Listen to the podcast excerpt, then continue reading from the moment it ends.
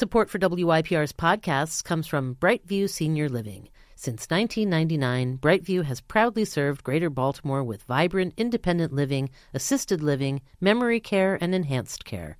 Find a community near you at brightviewseniorliving.com. When I was 27, I left a, a long term uh, toxic relationship, and so I spent two years doing some soul searching, if you will. So I go up to him and I say, Hey, you seem cool. I think we should be friends. And he said, I also think you seem cool, and I agree that we should be friends. Hey, everybody, welcome back to the Stoop Storytelling Series podcast. I'm Laura Wexler. And I'm Jessica Henkin. And this week on the podcast, Love on Campus. Two stories about love in college featuring avocado oil and green eggs and graham. I had to write it that way because I just love these stories. They're both so kooky and lovable and um and it's just really fun. Before we get to um, the stories, though, we want to thank Mend Acupuncture, which offers enjoyable and low stress acupuncture in three locations in Baltimore. So visit them and yeah, this first story. Oh gosh, I love this. Story. Um, so this this was shared. Actually, both the stories this um, week were audience storytellers, um, by which we mean um, they attended a show. In this case. Um, a real life rom com show that we did at Baltimore Center Stage, and they put their names in our um, we we say hat, but it's really a bag. Uh, so it's just, now a box. Oh, it's now a I've box. Upgraded. They put they put we've upgraded our our audience vessel now has structure. Um, and they put their names in, and they were picked randomly to do this. And this we've said this before, but yeah, this this is one of our really favorite um, aspects of the live shows because just anything is possible, and you get gems like this. So this first storyteller the hilarious thing was right before the the intermission was over and I was um, standing at our table where we collect the audience storyteller names, she put her name in reluctantly and then said, um, you know, if you call me, can I say no? And um, I said, yeah, yeah, sure, sure. So then we called her and she said yes. and she shared this story. So Corey Duggins, take a listen. So this is funny because I have a crippling fear of public speaking. So, um, So, um, when I was 27, I left a, a long term uh, toxic relationship. And so I spent two years uh, doing some soul searching, if you will. And uh, at the end of that second year, I went to visit my sister in college. She's seven years younger than me. And uh, we went to a party, a friend of hers. She was on a break from her boyfriend at the time. And I think this person who was hosting the party was trying to court my sister and he was hosting a party for his 22nd birthday, and it was called Green Eggs and Graham. His name was Graham, and uh, and so here I am, almost 29, at this weird college party, and uh, and I see my sister makes out with this guy at one point. I'm like, yeah, that's cool, and then the night goes on. I have some drinks, and I find myself sleeping on the floor in this person's bedroom while my sister sleeps in the bed with this man, boy, Graham. And uh, so, so, that was that night. I know they didn't hook up because I was there on the floor in the bedroom. Um, not a place you want to find yourself at 29 years old, but you know, I was living my best life and. Uh, So a couple weeks after that, my sister and I go to Florida to visit my aunt, and she we're laying in bed together, and we're both texting this guy Graham. And she says, you know, I'm going to get back together with Tim, but wouldn't it be funny if like you ended up with Graham because he's really cool, and if you married him, then he would always be in my life. And I'm like, hmm, that's unlikely to happen. Um, but fast forward to that May, this was March, and so May, I go back to her college campus and to another party, maybe at Graham's apartment, I can't recall. And that night I hooked up with Graham. So So I was like, hmm, Graham might be my person. And then I go back the night that, you know, they graduate. I go up for her graduation. I end up again at Graham's apartment. We hook up again.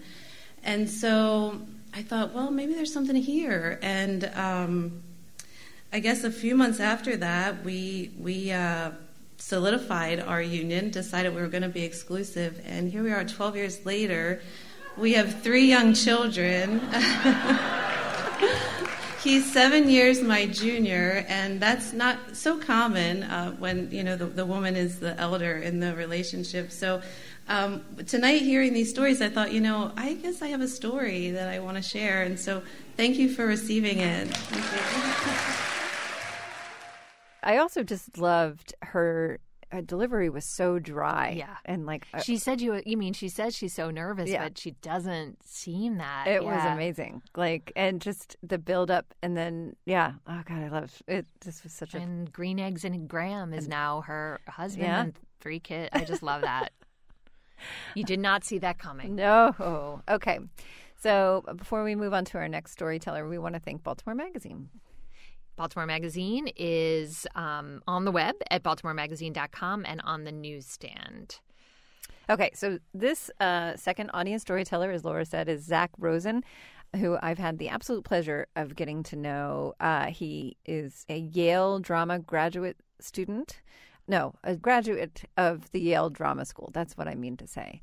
Uh, and he moved back to this area. He's from this area, and he's just been, you know, getting parts at the Shakespeare Theater as like an understudy and doing murder mystery parties and just trying to make it as a working Ooh, actor. we should yeah. have him do a murder mystery party I for your birthday. yeah, no that I don't want to do that. I've already planned it. uh, and he does improv, which is near and dear to my heart, and that's how I got to know him. And he's just like so smart and so kind and so funny and um and very very insightful. So, uh, but this story may not necessarily reflect all of the attributes I just described of Zach, but many of them. So take a listen to Zach Rosen's Love on Campus story. Hello, everyone. Um, I'm Zach, and this is the story of the time I fell madly in love. Um, it's a strange story, uh, fair warning. Um, so, uh, the beginning of my sophomore year, I took an intro theater class because I'm a theater person. And in this class, there was a guy who I thought looked pretty cute, um, like five o'clock shadow, little schleppy, my type.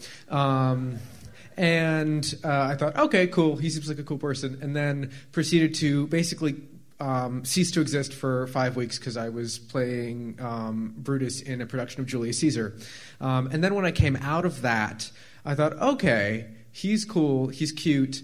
And also, based off of how he behaves in theater class, which is weird, which is what you want from a theater kid, um, I thought, okay, I'm going to see if he wants to hang out. So I go up to him and I say, hey, you seem cool. I think we should be friends. And he said, I also think you seem cool, and I agree that we should be friends.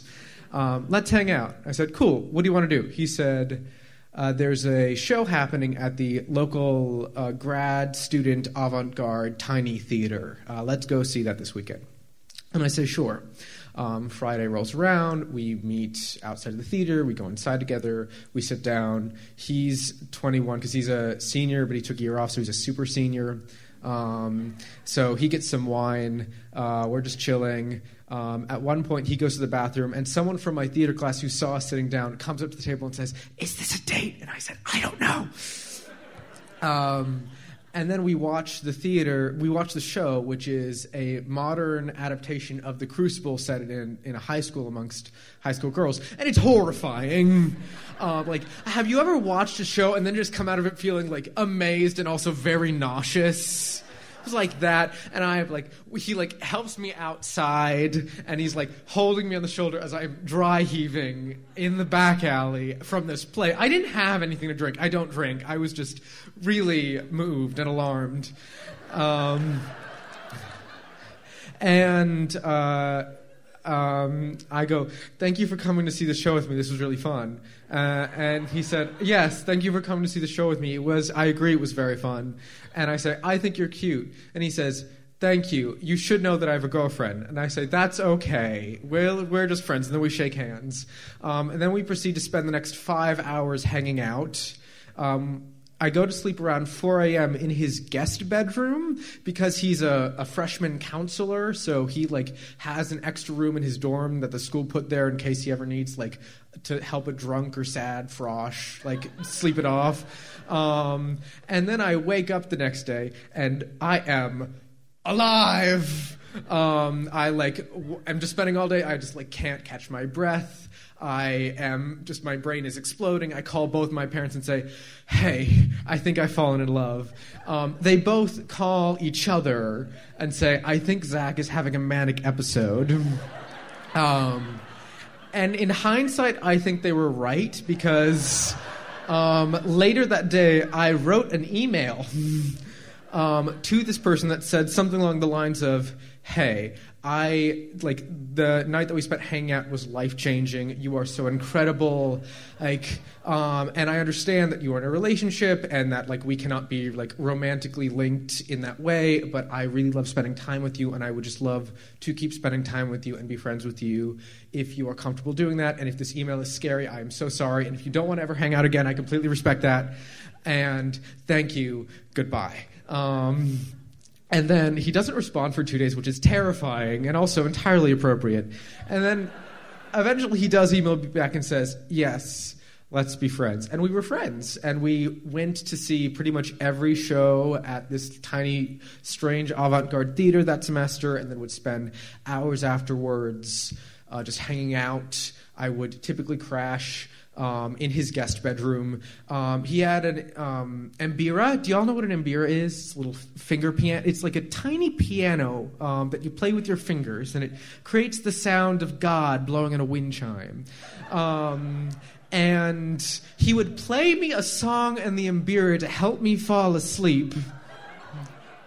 We never kissed. This was a like platonic but platonic relationship. I met his girlfriend. She's very nice. Um, she has a du- violin playing duo um, with her sister. Um, like, but we just kept hanging out for the rest of the semester. The next semester, he was very busy with thesis stuff, so we didn't hang out as much, but we would occasionally. Um, the last time we hung out, which was about four days before he graduated, um, and the night before I had to leave campus, um, we just walked around for six hours. He had like avocado oil because he was obsessed with avocados. We ate a lot of avocados in our relationship. And he anointed me with avocado oil in this pseudo religious ritual. Um, and now my boyfriend and I are invited to his wedding uh, to that girl this summer. He's great.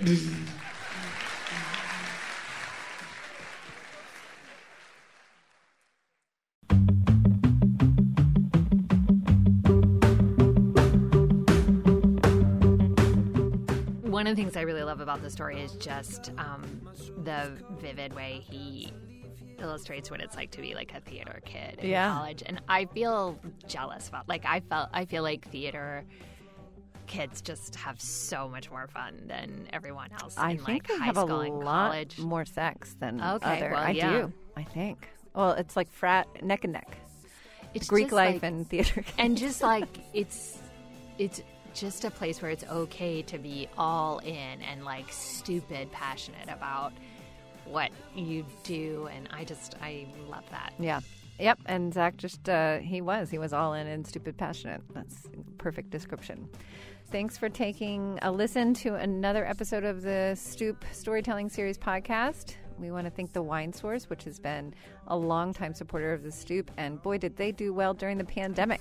and they, yes and now that everybody wants to really party again They're doing they're gonna extra do well, well. too um, you can visit us at stoopstorytelling.com to learn about upcoming events or listen to stories you can find us on facebook and instagram at stoop storytelling series we want to thank Maureen Harvey for producing and to y'all for listening, and we will be back soon with more stories from the stoop. Stay safe.